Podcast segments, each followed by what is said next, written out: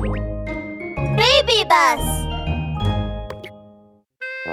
ミニ安全劇場。ふわちゃちゃラブール警部僕が考えた安全スローガンを見てください。どれどれ？今日は晴れ。買ったばかりの新しいスマホがひったくり犯に奪われ犯人が赤信号を無視したせいで僕のスマホが壊れてしまった赤信号無視はとても危険だ。うーんベルマン君何を書いてるんですか？ふわちゃちゃちゃ間違えた。これは僕の日記です。